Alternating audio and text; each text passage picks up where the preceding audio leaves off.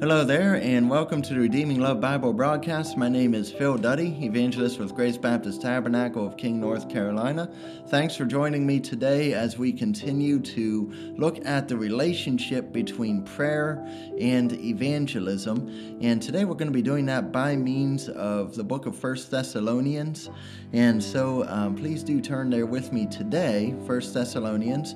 And last time we were in the book of Ezekiel, and we saw the uh, we saw the real importance uh, for the church to declare the word of God as it is, declare the word of God as it is, uh, without being so much um, concerned about the um, what we might call negative consequences that may come to us.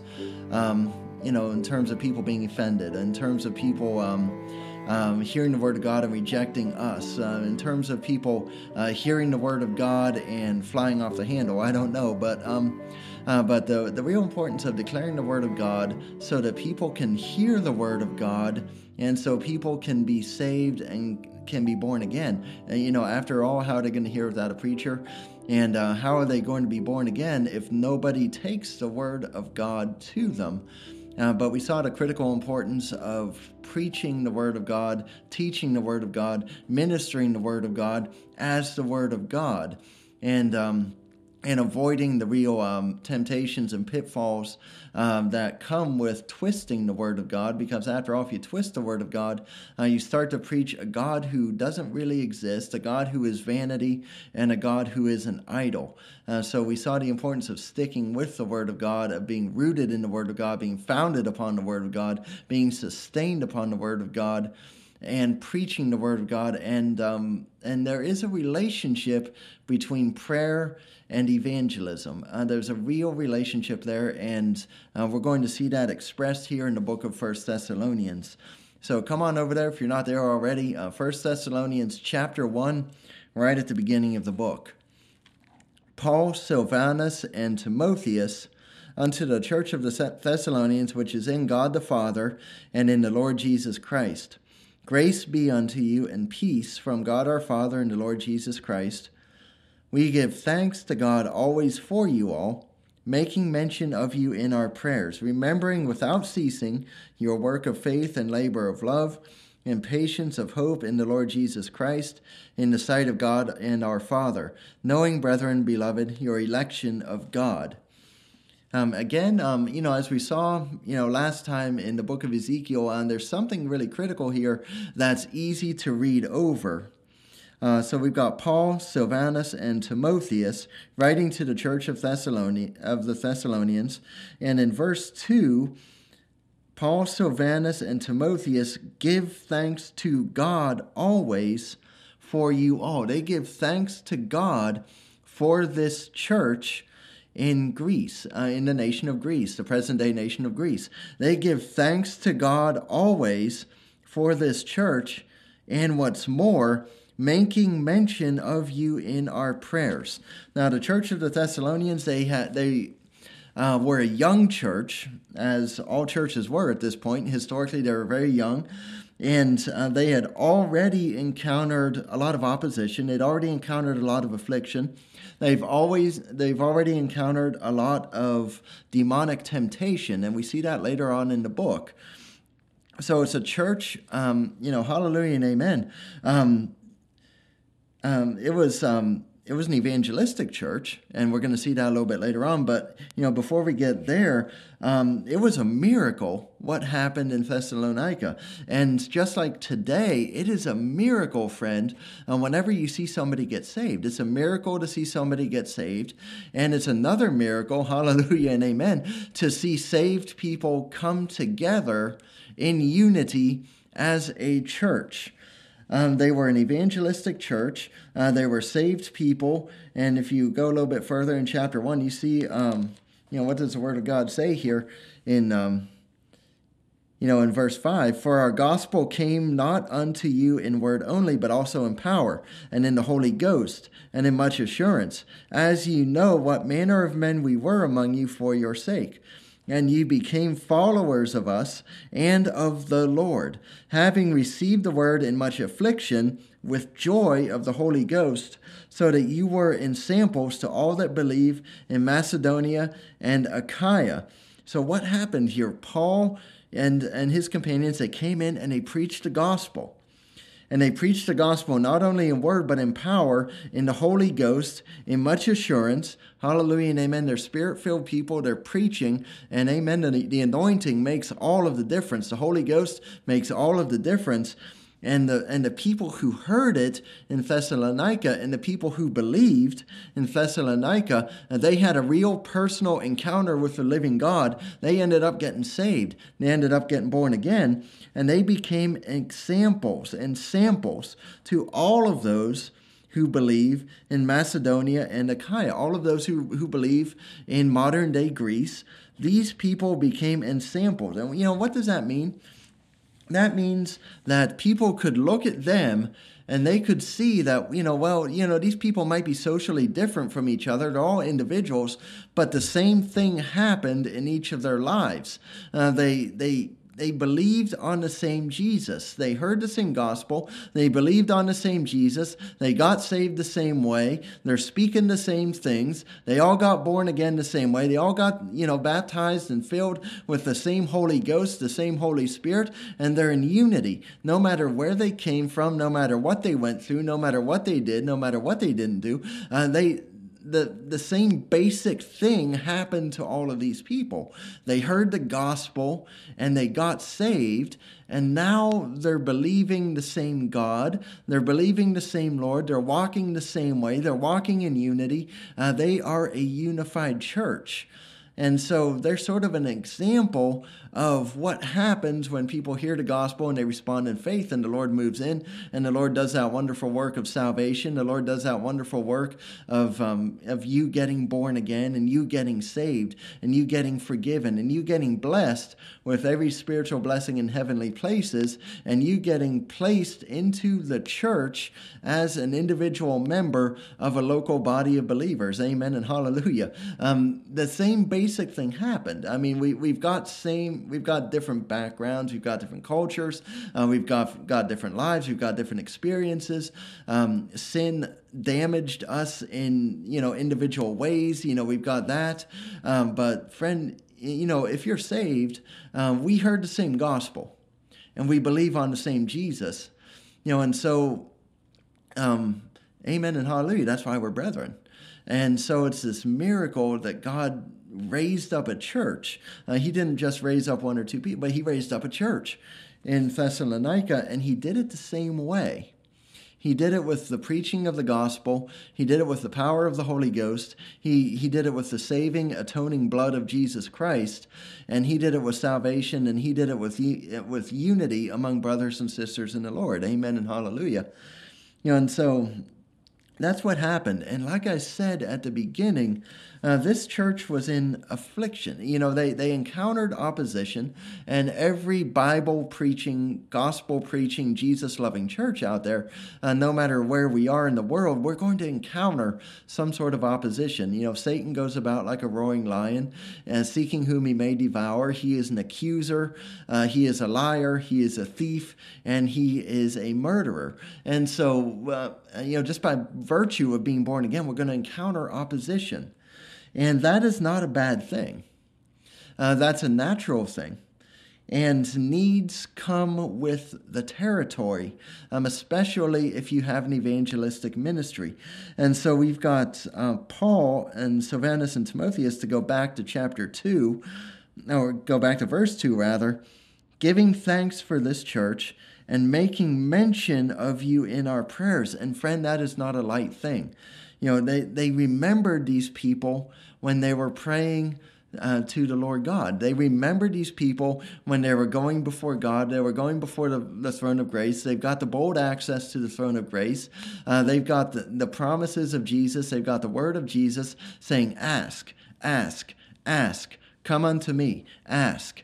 And so the Thessalonian church had particular needs. Your church is going to have particular needs. Uh, your brothers and your sisters in the Lord, your family in the Lord, your brethren in the Lord, um, your, your next door neighbor, your friend, your co-workers, the people you live, uh, whatever. Know, people have needs. And prayer is not a light thing. Friend, I mean, if you look at what prayer is, friend, we've got bold access to the throne of grace. We've got bold access to the Heavenly Father, to the Lord of hosts, to the King of kings, to the Lord of lords, to the Prince of peace, to the wonderful counselor, to the mighty God. And we've got bold access to Him by virtue of the blood of Jesus Christ. And so God delights to hear us pray. God delights when we bring our needs. God delights when we bring the desires of our heart.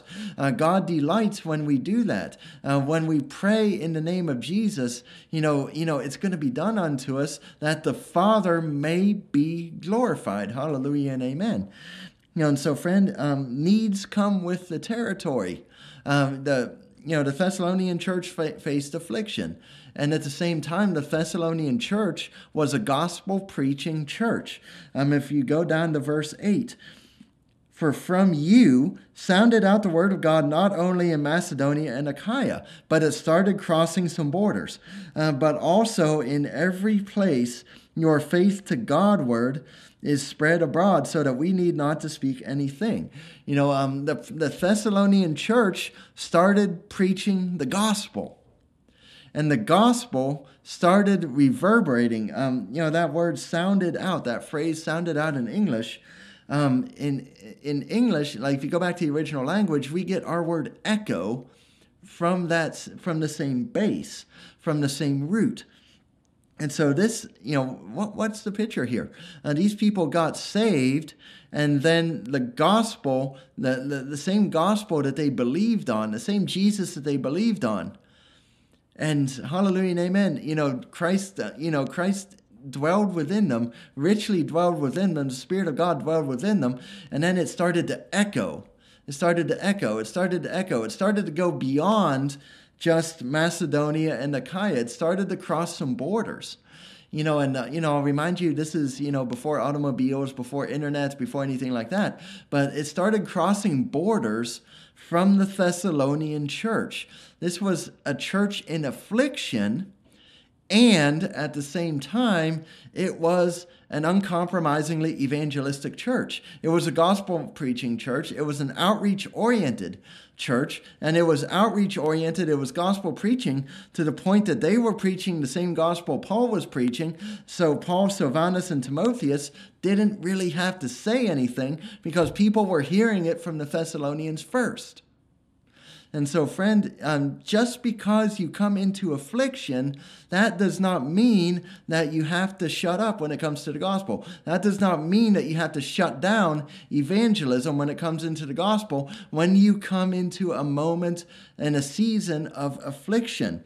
But rather, what do we do in affliction? And here we see the relationship between prayer and evangelism. Because, you know, like we said last time, and like I sort of led with at the top of the program, um, when people hear the gospel, some people fly off the handle. Amen and hallelujah. It just happens. Um, you know, it has always happened. Um, you know, the Cains have always risen up against the Abels. I preached that recently in our church, Grace Baptist Tabernacle. Um, but, friend, um, you know, the, the gospel. Um, the gospel always has an effect. There's no such thing as a neutral reaction to the gospel of, of Jesus Christ. There's no such thing as a neutral reaction to Jesus Christ being alive, Jesus Christ shedding his blood, Jesus Christ dying on the cross, Jesus Christ rising again from the grave, and Jesus Christ becoming sin for the world. Um, friend, there's never been a neutral reaction to that. Sometimes people get, you know, like really sort of awkwardly silent. Sometimes people um, you know, start getting very accusatory. Sometimes people uh, start to do all sorts of crazy things. But, friend, um, it comes with the territory. Uh, what do we do in those times? Because um, it would be easy to turn to the flesh and to kind of get beaten down. It would be easy to turn to the flesh and to grow cold and, and to grow harsh and to grow, you know, sort of insulated and to grow silent, and which is the enemy's design. Uh, the enemy would, would rather have you saved and silent than, than saved and outspoken, saved and bold, saved and evangelistic, saved and in love with Jesus and wanting to see other people get saved, and putting some feet to that desire and reaching out. With the gospel. The enemy would rather have you saved and beaten down, saved and cold, saved and hard. You know, but friend, that's um, that's sort of you know why affliction comes. You know, the enemy has a design in it, uh, but the reality is, what do we do when it comes our way? It is not. It's not good to to just sort of ignore it. It's not good to just kind of try to press through it. Uh, but what but what is critical is prayer. Prayer. Your prayer life um, to kind of borrow that terminology, your prayer life will always feed and fuel your evangelistic life. So prayer is not this light thing. Prayer is not this hokey thing. Prayer is not, you know, I'll pray for you. I'll be praying for you. I am praying for you. That is not a conversation ender. That is a conversation beginner. You know, friend, when affliction comes our way, uh, we need to pray. Uh, we need to have brothers and sisters in the Lord praying for us. Uh, we need to we need to you know have prayer meetings in our churches that are dynamic, that are that are filled with participation, filled with faith, filled with fire, filled with passion, filled with zeal. Uh, but friend, it's um you know, it's it's a dynamic thing, this prayer life. And your prayer life will fuel your evangelistic life because amen and hallelujah, we've got this promise from the Lord Jesus. Now what's you know, what whatsoever you ask in my name, the Father's gonna do it. So don't be surprised because because it's clearly God's will to reach people with the gospel. Do not be surprised when God starts to answer your prayers when it comes to reaching people with the Word of God, when it comes to reaching people with the gospel as it is presented in the Word of God, when it comes to wanting to see people get saved and being willing to declare that Word of God, being willing to preach that Word of God, being willing to minister in a way so that people are going to meet Jesus in the process. Do not be surprised, friend. Um, number one, when opposition comes your way, and number two, when God starts to answer your prayers in very specific ways. When God starts to move in your life, when God starts to move in the lives of other people around you in answer to your prayers. Because, friend, it is God's will that all, you know, people everywhere should repent and not perish, that people everywhere should believe on the Lord Jesus Christ and be marvelously, gloriously, powerfully, eternally saved and born again. Hallelujah and amen. And so, friend, when opposition comes your way, don't be the strong, silent type. You know, don't be the one who just sort of puts your head down and you kind of press through it. And because the strength of the flesh is only going to get you so far, amen. But friend, you know, let it drive you to your knees. And let God be the one who lifts you up. Let God be the one who gives you utterance. Let God be the one who gives you vision. Let God be the one who puts that fire in the belly and, and then it just rises out of you. Amen and hallelujah. You know, but let God be the one to lift you up. After all, He is our strong tower. He is our firm foundation. He is our buckler. Uh, he is the armor that is that gets mentioned in the book of Ephesians. Um, you know, that's God. Uh, that's who he is. You know, Jesus is the Word made flesh, and and the Bible describes itself as a sharp, two-edged sword. You know, friend, uh, and so and so when you're wanting to get the word of God to people and you pray about it, and you pray about it full of faith, and you pray about it without double mindedness, and you pray about it with all honesty before holy God, you get honest with God, hallelujah, God's going to get honest with you, amen. You know, and, and you're going to see, and God's going to move in you in very, very personal ways, amen. You know, God doesn't lie, uh, so don't hear that. But God is going to start moving in your life in very personal ways and very particular ways in answer to your prayer so that you might be an effective vessel so that you might be somebody that He uses to see people saved, somebody He uses to see the brethren in the church encouraged, somebody He uses to see people get healed, some people, somebody that He uses to bring people into closer relationship with Himself. And so, Amen. You know, um, whenever the opposition comes, you know, let that opposition drive you to your knees. Let that opposition drive you to prayer. Let that opposition drive other people around you, um, people who are saved, people who are in Christ, to pray for you and to pray with you. Amen and hallelujah. Uh, but, you know, I do hope that this has been a blessing to you. I hope that uh, you're encouraged, friend. You know, I hope that you're encouraged because there is such a need for gospel preaching churches. There's such a need for gospel preaching Christians. And so, you know, along these lines, uh, we want to minister to you, um, you know, no matter where you are, whether you're here in America or whether you are in, um, you know, currently we've got people in um, 17 different countries uh, listening to this broadcast, and we're thankful for all of you. And we want to be a blessing to you by praying for you in very specific ways. And so please do feel encouraged and feel welcome uh, to reach out to us. Uh, the best way to do that is redeeming the lost at iCloud.com. That's our email address. And you can also, um, you, you, know, um, you can also go to our church website, gbtministries.com and you'll find contact information there uh, for how you can reach out to us at our church. Uh, we are a ministry of Grace Baptist Tabernacle, and we're located in King, North Carolina.